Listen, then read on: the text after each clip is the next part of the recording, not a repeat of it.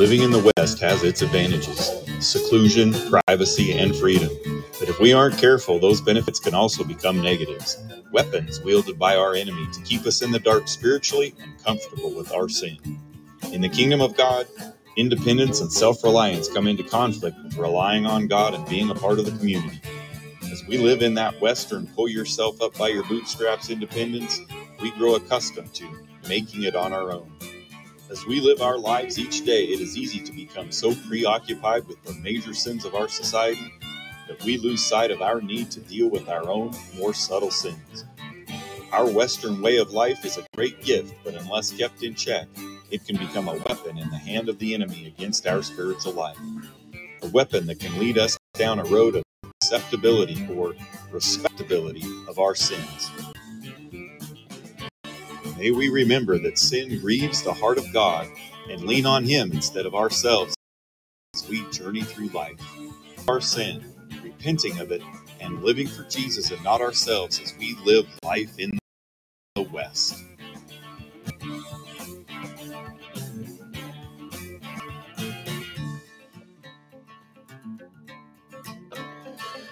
All right, so we're finishing the series this morning.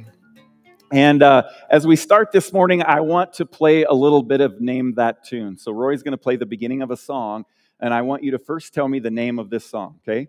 Go.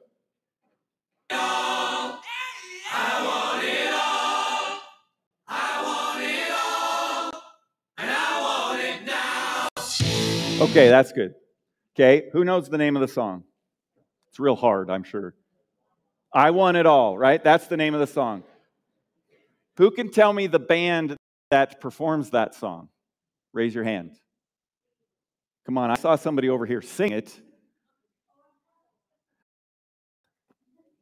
Queen. Yeah, question in her, her voice. Queen. Uh, who wrote that song? Can anybody tell me who wrote that song? Any Queen fans in here? Yeah, Freddie Mercury wrote that song. Now, um, can anybody tell me what commercials that song is featured in? Any guesses out there? Yeah, who said all of them?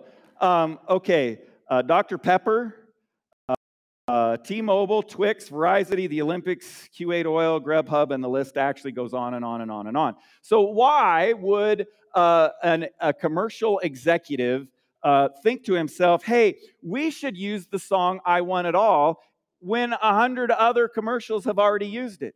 Why, why would they do that? Because it resonates with the deepest cry of our flesh. Right? Think, think about that. Um, I want it all, I want it now. It always brings to my mind the it's my money and I want it now commercial. Right? It's my money and I want it now. It's their job as commercial writers to make us, entice us, cause us to want it all.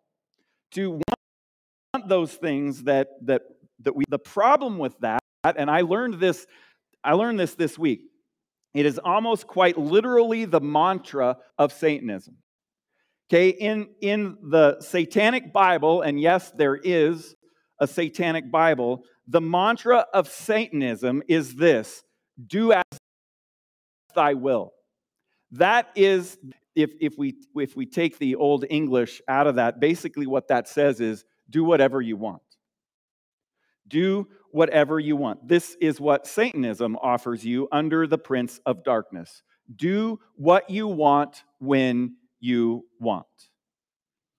Now, that's very different than the message that we have here, isn't it? Completely and totally opposite. But still, culture, as we live our lives, we want it all of that. We, that's why we do so much of what we do, because we want, we want that that we don't have yet. Today's topic is indulgent. It isn't even a negative word in our culture, honestly um, in indulgence. It's in chocolate commercials. It's in dessert commercials. Indulge yourself. You go and you order a chocolate indulgence at um, Cold Stone Creamery, uh, right? That's what I get every time when I when I Go there. Is it? Is that what it's called? No, no, no. It's it's chocolate something else. Any anyway. Um, uh, there are a lot of people out there that honestly encourage us toward that Mont this way this morning to take unrestrained pleasure in something, uh, to take unrestrained pleasure in something. Indulgence is, is actually often our go to when we need help coping with something. Uh, it's, it's our go to. So here's my question for you this morning, and this is not a rhetorical question. I actually want you to answer this in your mind. What is that thing that you go to when you are stressed? Uh, where is your safe place? What is your safe activity? What is that thing? Is, is it sugar?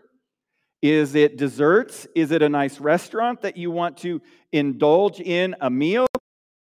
Um, you know, in the South, they call it food, right? Exactly. Maybe, maybe you just um, need to relax with a shot of whiskey or a cold beer, or, or maybe you muse on your phone by scrolling through images that you know you shouldn't be looking at. But it's been a hard week. I mean, it's been a tough week. I just, I just need, need to relax, and so here I am. I'm just going to do this. I'm going to do this thing. God forgives me. I mean, grace abounds. That's, that's why he died. Um, Jesus' love is unconditional. So no matter what I do, he's still going to love me. And our mind then begins to take us down that. Some indulgences are small and seem inconsequential, they're nevertheless sin. Some are huge and they become destructive addictions, pornography, alcohol, drugs, all of them, honestly, as we've gone through this whole series, large and small, grieve the heart of God. When we sin, it grieves the heart of God, no matter what area it is in that we have, have gone through. And, and our small group Bible study, as we've been going through the book Respectable Sins, man, every week it's like, ugh, really? I didn't, I didn't know. I didn't think I was so ungodly but I am. So it's been a, a, challenging thing to back up the wagon and recognize that I have lots of boards in my own eyes. Now, at the end of today's message, we're going to hear a testimony of how God broke somebody's addiction. Um, and it was, it was all Him. My, my prayer this week has been that that, that all of us will be not only encouraged by this testimony that Janet's going to bring us at the end of the service, but, but they would recognize that the power of God that's available for every one of us, everyday lives, um, not just those who have addictions, but for all of us. But, but this morning is especially on those who have, have addictions of some kind, so where we indulge ourselves in some kind. We, we don't realize that when we use things to escape, that we do that instead. Instead of living in our world on mission, uh, a mission from God as God's soldiers, sharing the gospel, pushing back the darkness in, in our world, living for the kingdom. Instead, we indulge ourselves to escape. We indulge ourselves into to materialism, into building building our own little kingdom with our own, if you would, to First John chapter 2. First John, it's not the Gospel of John. Uh, if you go almost clear towards the back of the New Testament, you'll find first and second and third. We're going to be in chapter 2, and we're going to look at three verses this morning. 1 John chapter 2. So John says this starting in verse 15. Do not love the world or in the world. If anyone loves the world, love for the Father is not in them. For everything in the world, the lust of the flesh, the lust of the eyes, and the pride of life comes not from the Father, but from the world. The world and its desires pass away, but whoever does the will of God lives forever. So he starts with a warning, and it's a firm warning, right? Do not love the world or anything in the world. If anyone loves the world, love for the Father is not in them. So, this is the warning what you want shows who you love. Okay? What you want, what I want, shows who we love. This is what he's presenting us with here. You love the world, you want the things of the world. If you love yourself, you feed your selfish desires. But if you if you love God, you can avoid the things of the world. God loves the people in the world, and He proved His love for us when He came voluntarily. Jesus died, paid the price for our sin. He was the way. He was the truth. Everything He said, true. Everything He promised, it's going to happen. Everything that He said He would do, He did. And He is the life. Not just someday in heaven because we're a Christ follower and we're adopted into the kingdom of God, but right now, when as soon as we surrender our life to Jesus Christ as our Lord and Savior to well up in us. And the question then becomes, which life am I going to feed? Am I going to feed the carnal, selfish human life, or am I going to feed the life that God has given me? That He wants to fill up inside of me. You see, God proved his love for us by not taking, but by giving. Right? Jesus came not to be served, but to serve. But, but what often happens is we love stuff and we use people. And we use people to get stuff. Um, that's not Christianity. It's, it's not biblical. That is sinful. Using people to get stuff. Um, it honors the little g God of the world, Satan, the prince of, this, of the air. It's his mantra. no matter what you have to do to, to, to desires, do that thing, whatever you want to do. Um, love stuff and use people get stuff.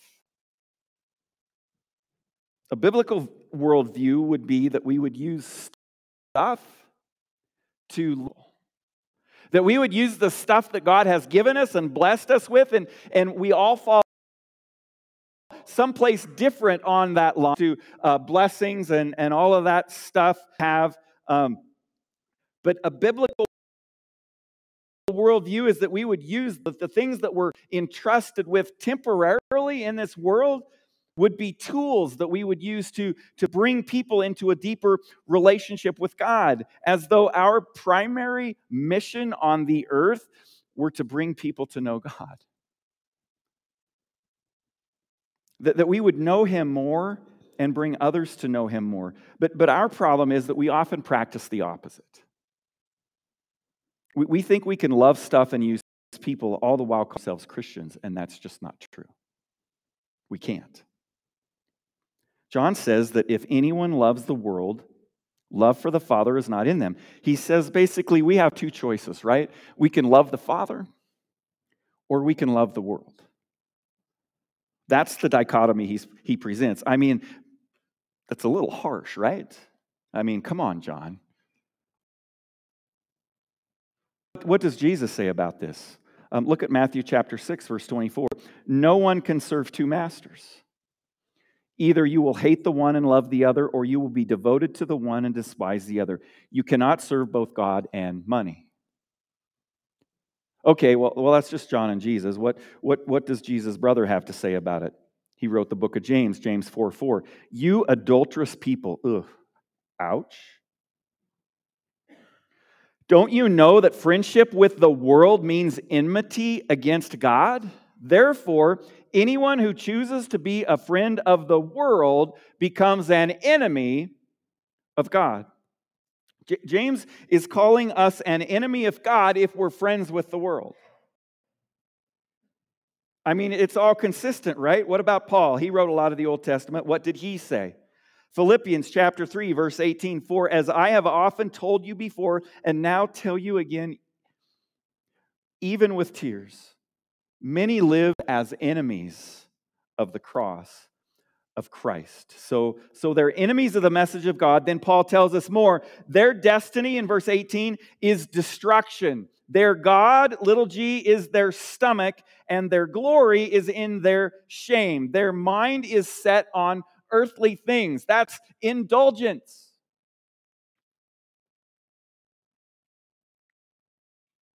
What they eat, so, so that, that's basically saying they eat what they're hungry for.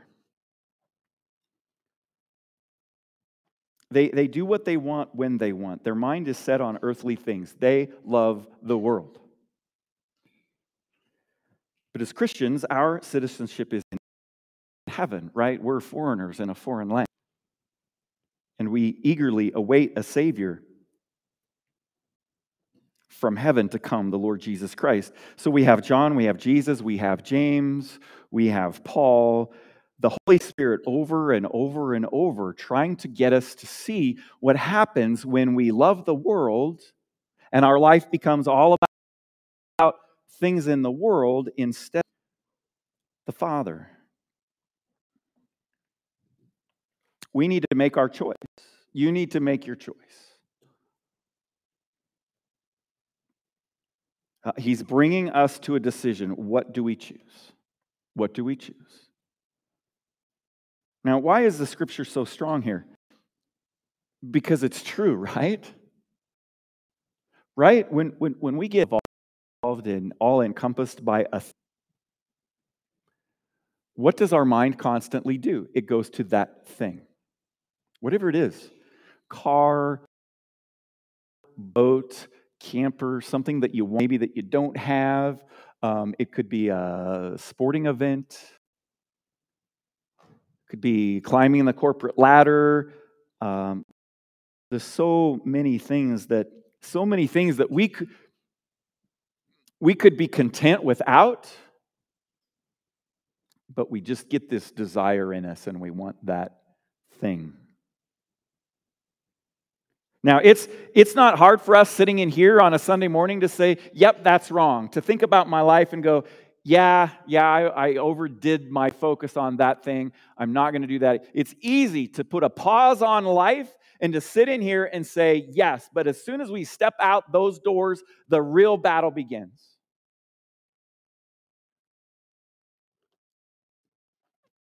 And, and we can't just throw up our arms and give up loving God and instead focus on ourselves and focus on stuff and on people.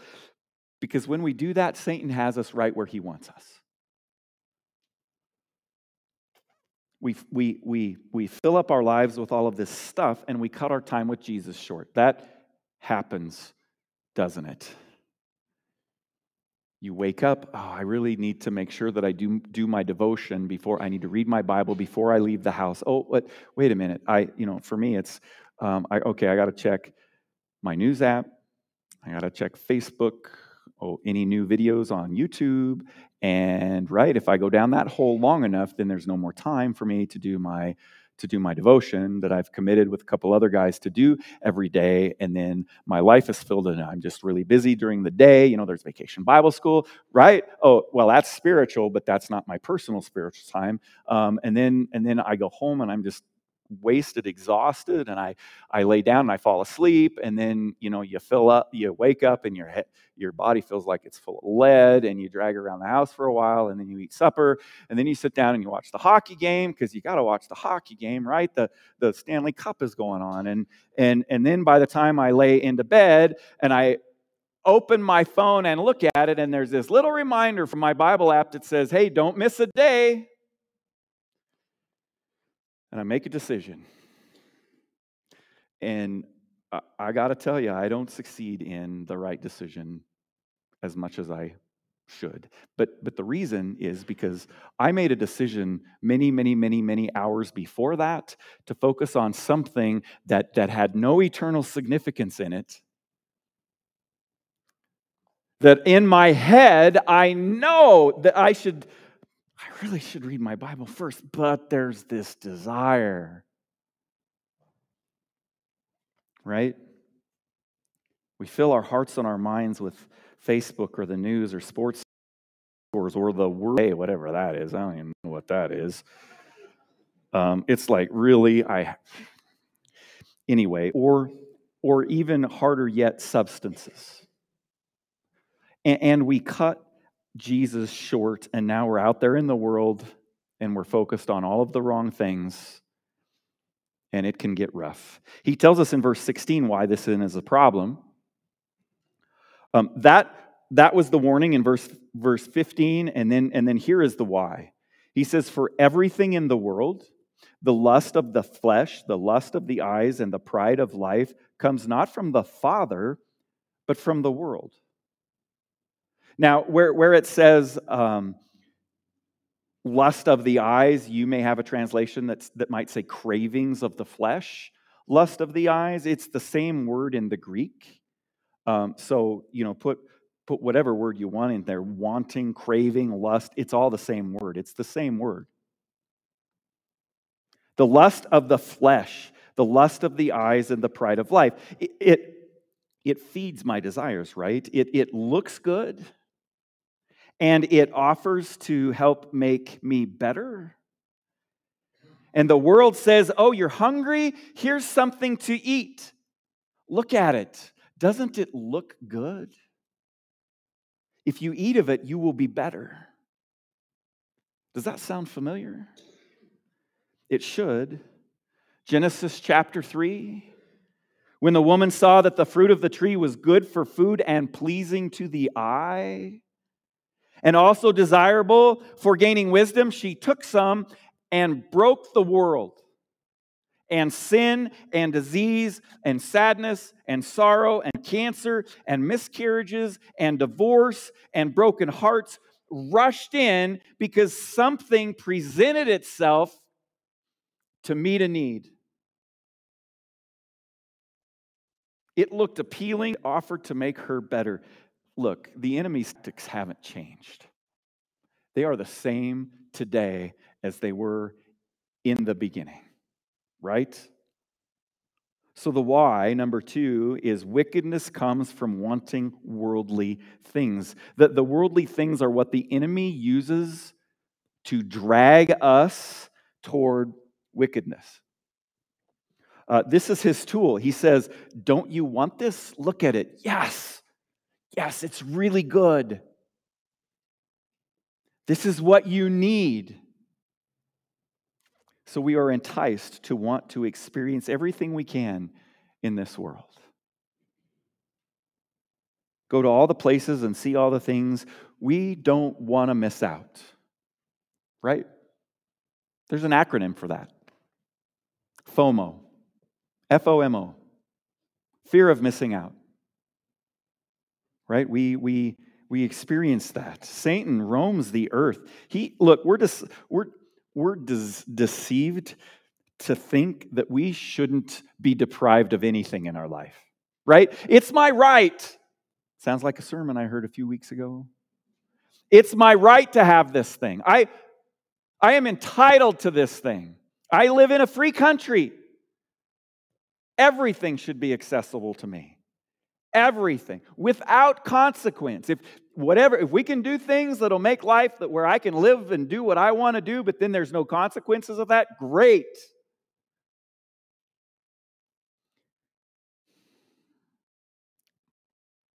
Satan roams the earth, the prince of the air. He is alive and active, and you know what his goal is? It's to kill you. It's to destroy your life, it's to ruin everything that, that you value.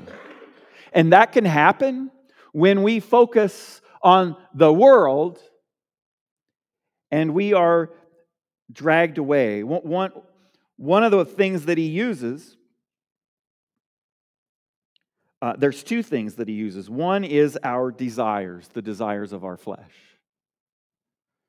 the cravings that we have, the lust that's inside of us, the wanting. That's one tool that he has working for him. The other is the things of this world. And he combines those two the desire that we have in us and the things that the world has available out there. and he attempts to drag us away. This is how James says it in James chapter 1 verse 14. Each person is tempted when they are dragged away by their own evil desires and enticed. Mind you, James is not saying the devil made you do it. It's our own evil desires that are enticed. Then, after desire has conceived, it gives birth to sin, and sin, when it is full grown, gives birth to death. John says the lust of the flesh, that's I want to do something. That's what the lust of the flesh is. We want to do something, we want to experience something, we want to feel something. We, we want to give over, to give ourselves over to pornography. We want to follow that link. I want to hit that page. Oops, look where I'm at. Well, while I'm here. And it leads to death, not physical death, mind you, as we've been talking this whole series. All of these sins that we've been talking about don't lead to physical death, they lead to the, the death of our intimacy with God, the, the death of how close we are to Him.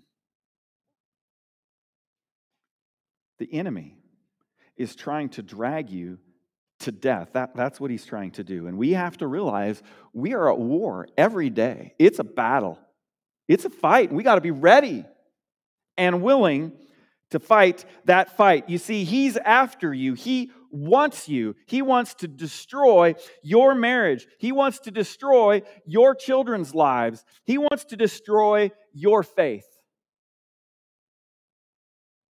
and he'll manipulate and lie and entice.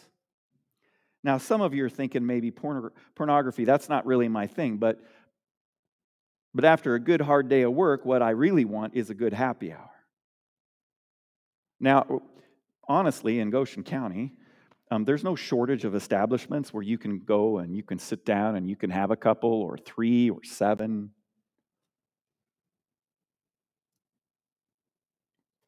Now, the Bible is very, very clear that drunkenness is a sin. That is black and white. Drunkenness is a sin. The question then for you is when does one cross the line to drunkenness? When is that line crossed? Um, you may be like, I don't really know where that line is. It's just it just kind of helps me sleep at night. It, it helps me unwind at the end of the day. Well, the Bible is clear that any time you get drunk, it's a sin. So if you don't know where that line is, you need to figure it out. You need to figure out what that line is. Because if you don't, I mean, you're just looking at God and saying, Well, I don't care what your word says. Look, I'm just going to do my own thing. Um, it's not for me to tell you where that line is. I mean, if there is any hint of addiction and you say, oh, yeah, I'm not addicted, I can quit anytime. But you haven't and you can't.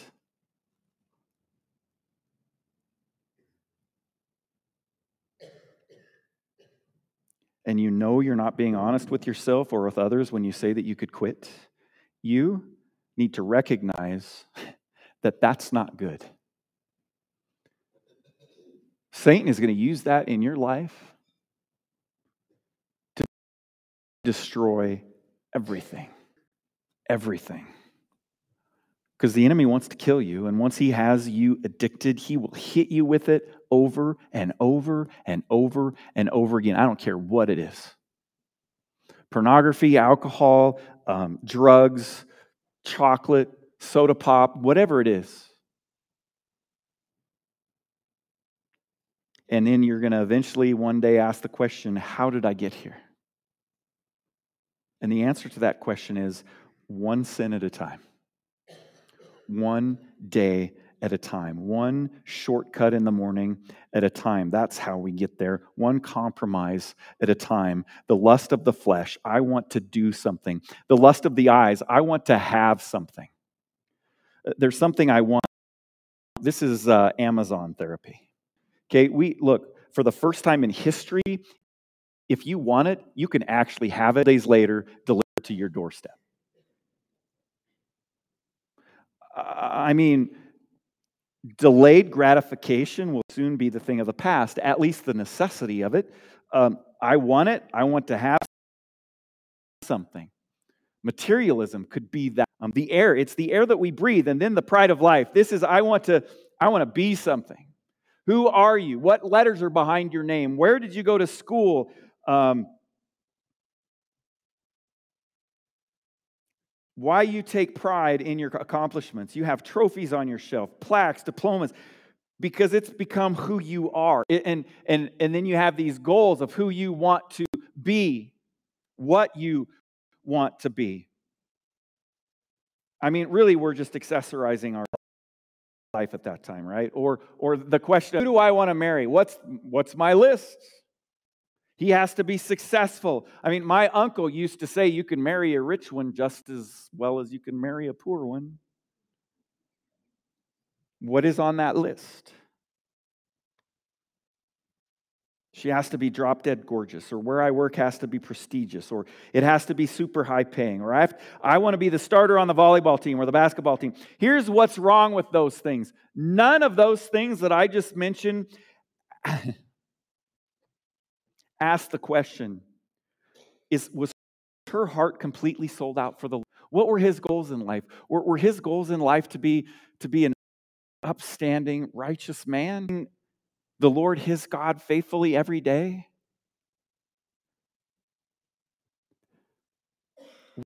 we got to ask those questions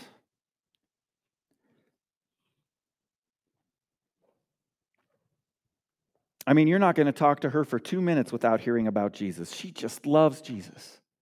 Is that on your list, guys? If it's not, it should be. Where are we indulging ourselves? What things in our lives are leading us away from Jesus, not to Him? I mean, every day is a constant battle. And we got to fight the desire to love stuff and use people to get more stuff. Because if we're living that way, we're agents of the enemy. That's what John is telling us. It, it is often just the air that we breathe, it's just what we do. So we must heed the caution. Look at verse 17. The world and its desires pass away, but whoever does the will of God lives forever. I mean, it's it we live so much in the here and now. Here and now. How do I feel today? What do I want today? we forget that this is just a mist. This life that we're living in, as, as long as it seems it's been in the last three years, it's going to be gone like that. Over and over and over, I hear people with young kids say, Man, you know, I always heard that time is going to go faster and faster, but I had no idea. Yeah, well, we've been telling you that for a long time, right? I mean, we all, time just goes. We need to recognize that that's just the way it is, and that's okay. And that's more reason for me to live for the kingdom instead of for this world. The world and its desires pass away, but whoever does the will of God lives forever. C.S. Lewis said it like this I love this quote If we find ourselves with a desire that nothing in the world can satisfy, the most probable explanation is that we were made for another world.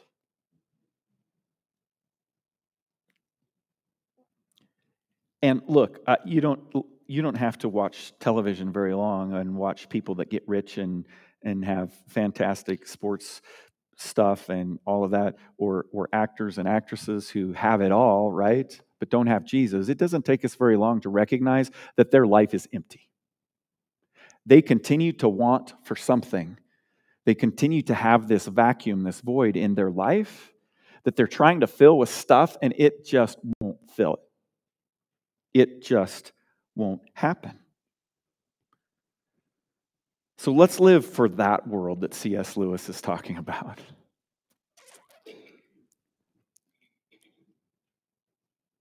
Living, walking, in the will of God. That's the way. We look at the, the warning and the why. Now, here's the way walking in the will of God is living for another world. Let's live for that other world. It says that the desires of this world will pass away. The, the world is, is fleeting like a mist or a fog, waiting for the sun to burn it off in the morning, right? It's going to be there. You can see it, but poof, it's gone. That's the world that we live in. But that's not the world we need to live for. We need to live for the world. We need to, to make decisions on a daily basis that's, that's living for the world that's to come, not the one that we're in.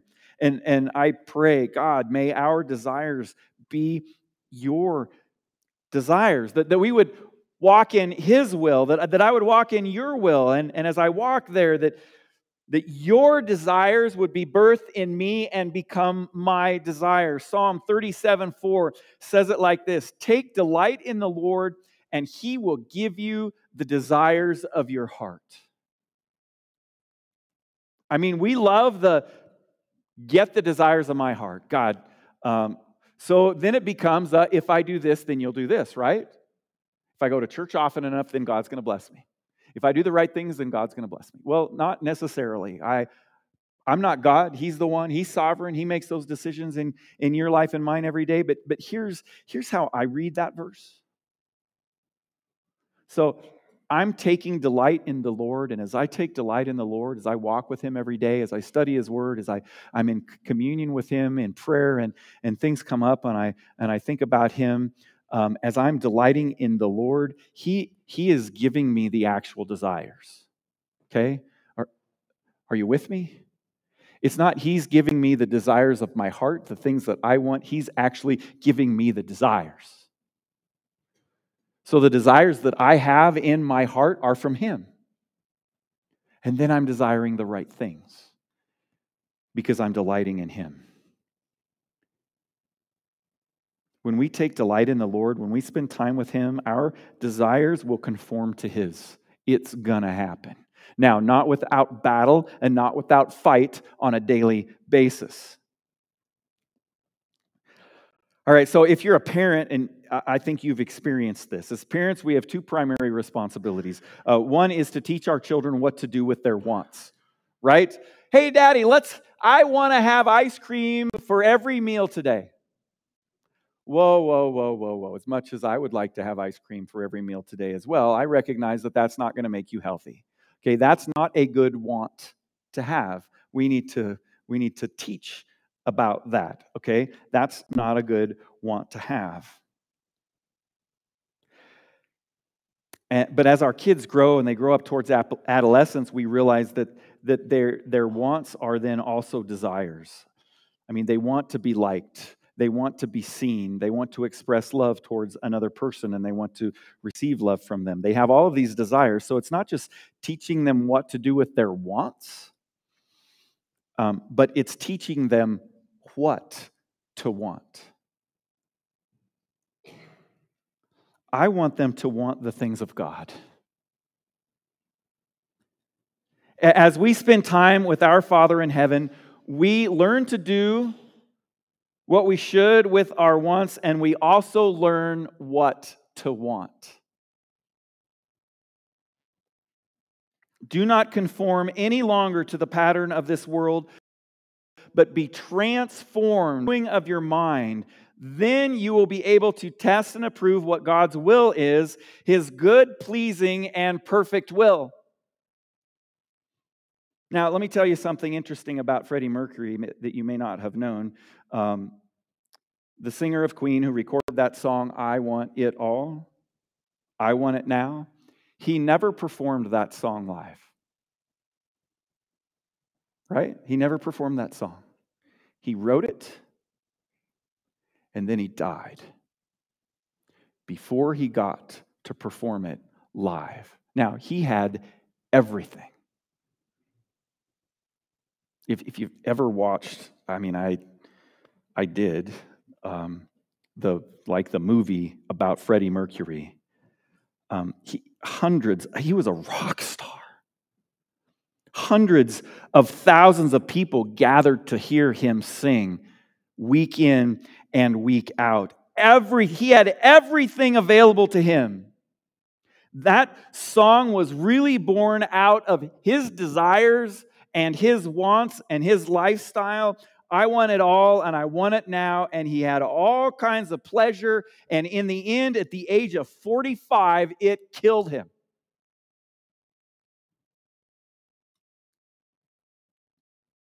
I'm telling you that indulgence, you living with that same mindset, I want it now, trying to be a rock star in our own little world, it'll kill you. It will kill us. It the enemy will use it to kill our faith, to drag us away. Our desires not conform to God's desires are absolutely destructive. So, as we close this series, um, let's continue to fight against the sins that have been, become acceptable, that have become respectable to us. I mean, we have to fight that every day. Uh, just because we've gone through this series and now we know these things, right? Um, that doesn't just now. I can't just you know kick back in the back seat and and you know relax for the next three months, four months, the rest of my life. No, we will never naturally gravitate towards righteousness. We've got to fight for it every day. Um, we have to fight busyness and entitlement and apathy and comparison and gossip and anger from unforgiveness and indulgence. You know, wickedness comes from wanting worldly things. Walking in the will of God is living for another world. And, and, and what I want you to know about sin is you take it and then it takes you. And it'll take you further than you ever intended to go. And it will hold you longer than you ever want to stay. Addiction will do that. Living for the world take it any level. We have the desire, there it is, it's in the world. We take it, and then it takes us. It takes you away from your marriage, it takes you away from your family, it takes you away from your relationship with God. The pursuit of purity and your singleness that you want, when you give in to that desire, it takes it. all the things. It takes us away from all the things that God wants for us. I mean, it's been played out in movies, right? In Willy Wonka, the girl that turns purple. Uh, in Narnia with Edmund and Turkish Delight. He eats and he can't get enough, and the queen uses that to cause him to betray his whole family. Oh, yeah, but that's just a movie. Uh uh I mean, it is, but that's real life. And a real life example that we're going to hear now this morning is alcohol. It, it took control of Janet. Satan was using it in her life to kill many things.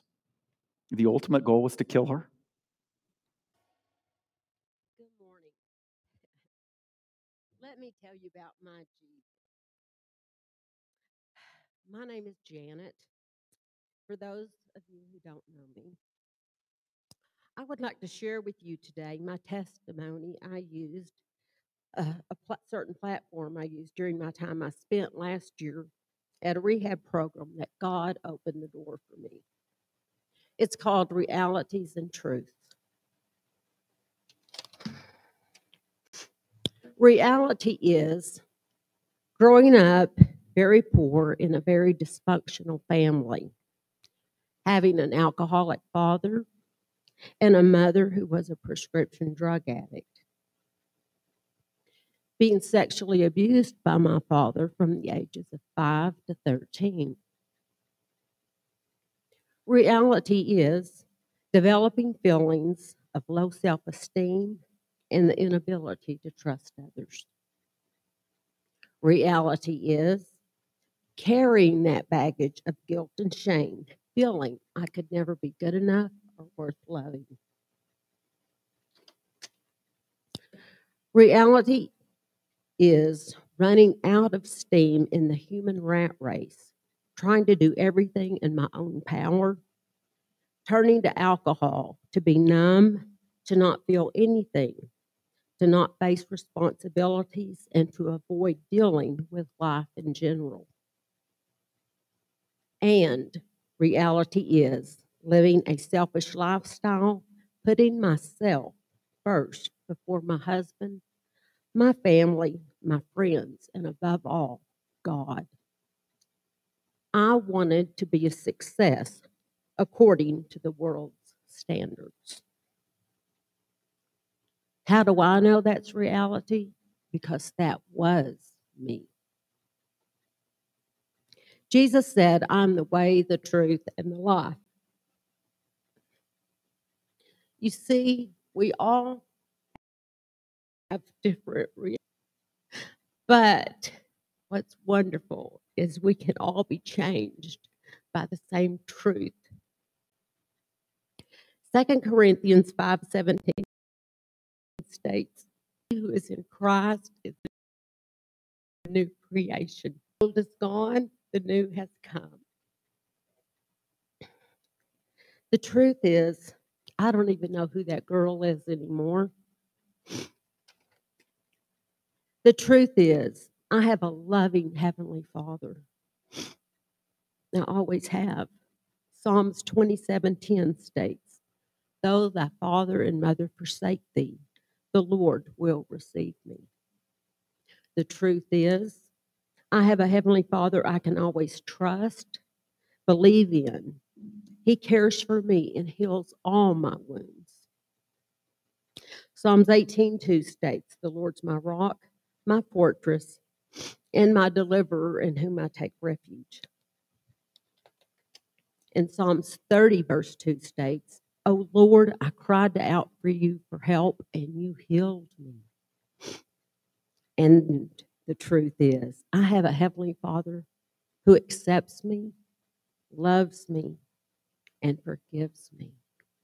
Psalms 51 12 states, Restore to me the joy of your salvation and grant me a willing spirit to sustain me.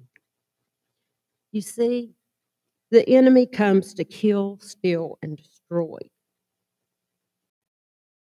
But Jesus comes to heal, restore, and make new.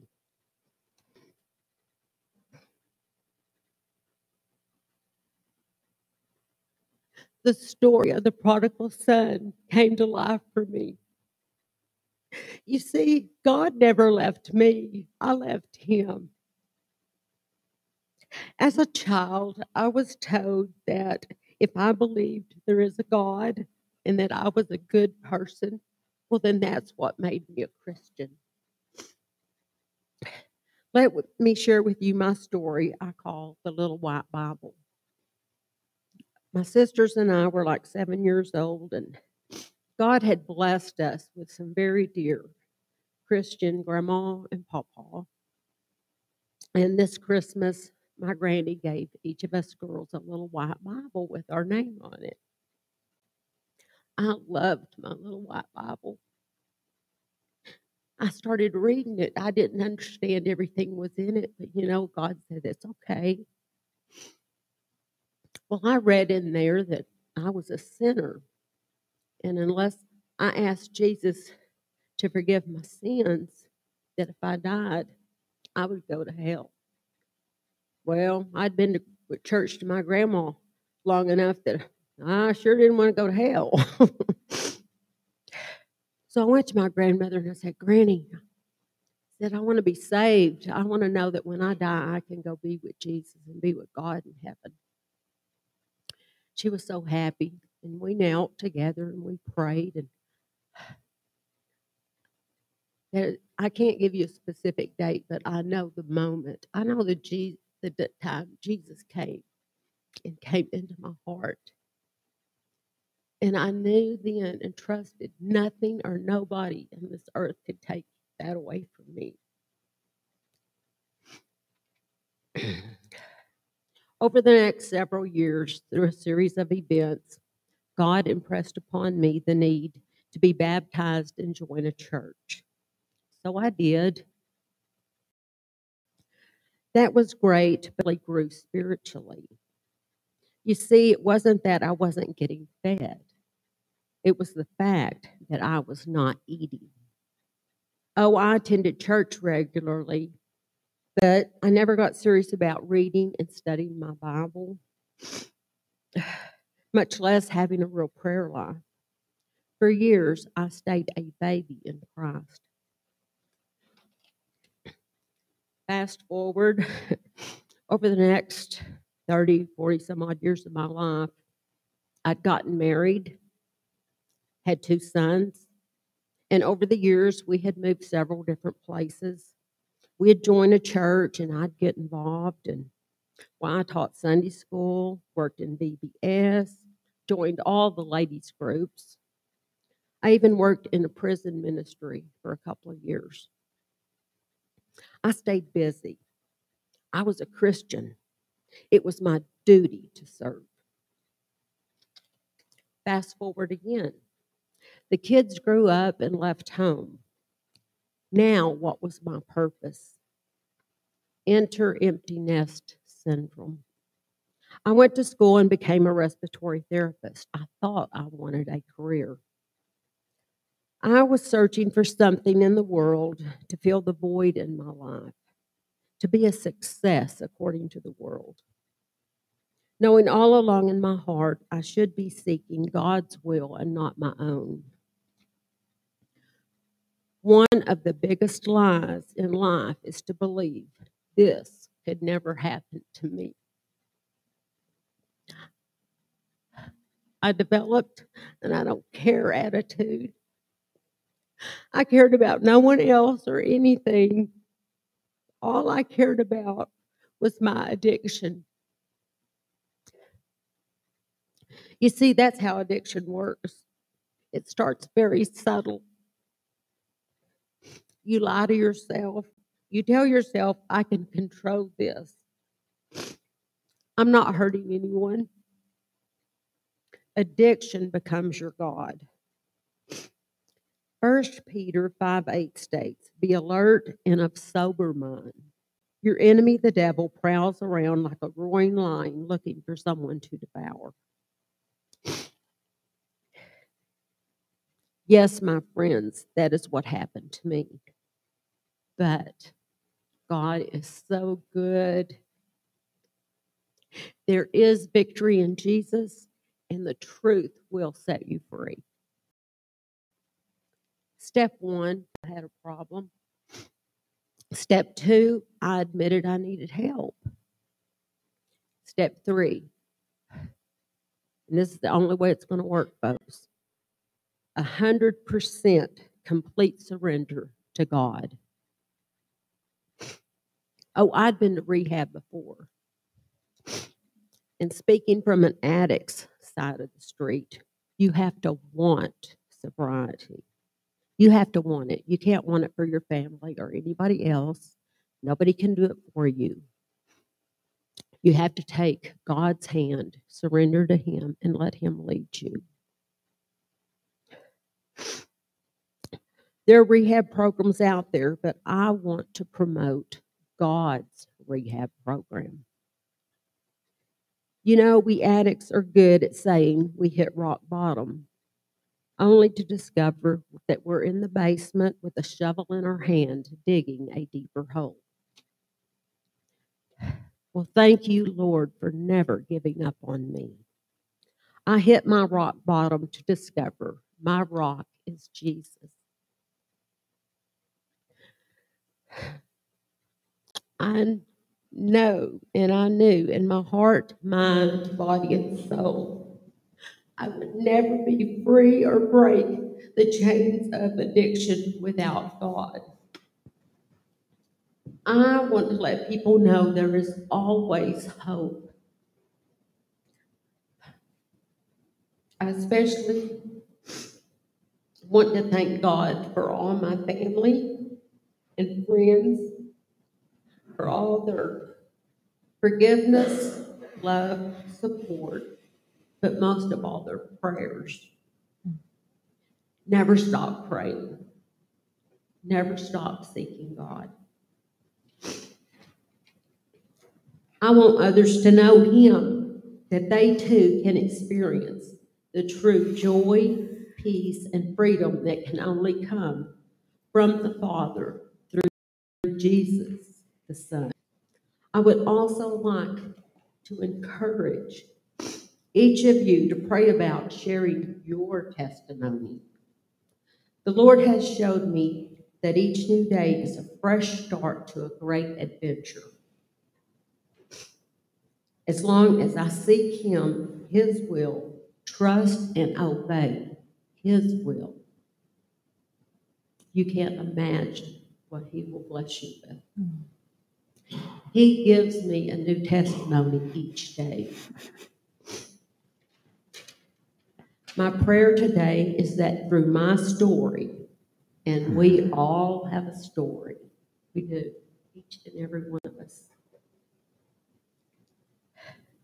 that I've been a sower of seeds for God's kingdom, honor, and glory. I can testify that now I have a life and a relationship with Jesus I never imagined. You know, for years of my life, I knew about Jesus, but now I know Jesus. Man. I know Jesus. There's a big difference. There's a huge difference about knowing about Him and having that personal relationship. For everyone out there struggling with whatever chain of bondage, stronghold it may be, please take it to the cross, the cross, and lay it at the Savior's feet. Let the power of Jesus break those chains. Follow Christ, and you will be blessed beyond your imagination. For each of us in His best.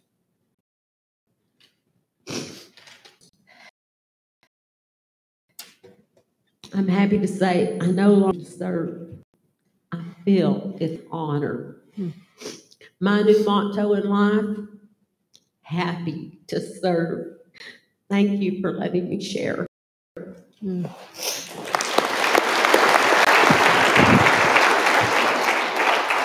Stay right here. Um,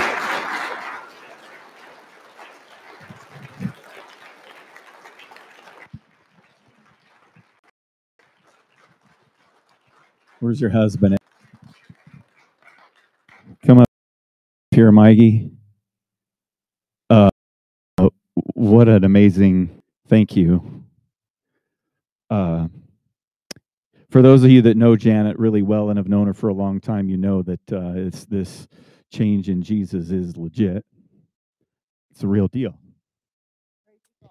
And that if there's anybody out there who is struggling with any kind of addiction, any kind of ado- indulgence, that you got a decision to make.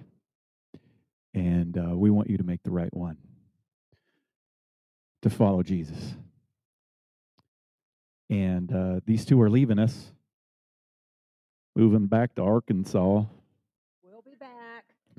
to come visit us. That state where they say words that I don't even know what they mean anymore, right? Um, so I'm going to pray for you guys, and uh, I'm going to pray for all of us. And we're just going to close the service right here. Uh, Lord Jesus, thank you. Thank you for what you did for us in your Son. Thank you for the Holy Spirit that you send. Thank you for the change that that that you have done in Janet's life, um, the healing, uh, the new life that she's experiencing. Her and Mike, you're experiencing. I just pray for safety as they they move and and find their place in Arkansas. And uh, God, I just pray that uh, that they would continue to surrender themselves to you to be used by you in the lives of other people. And I pray, Lord, that each one of us would would do the same. That that we would lay down those things before you. That we would choose you. Um, that you would heal us, no matter what it takes. Help us to surrender our all to you. God, thank you for what a great day this has been. Um, seeing the things that our children learned this week and and uh, being challenged ourselves and through this series. Thank you that you are the way, the truth, and the life, and that uh, we can come to you, that we can have eternal life because of you. In Jesus' name, amen. We'll see you all back here next week.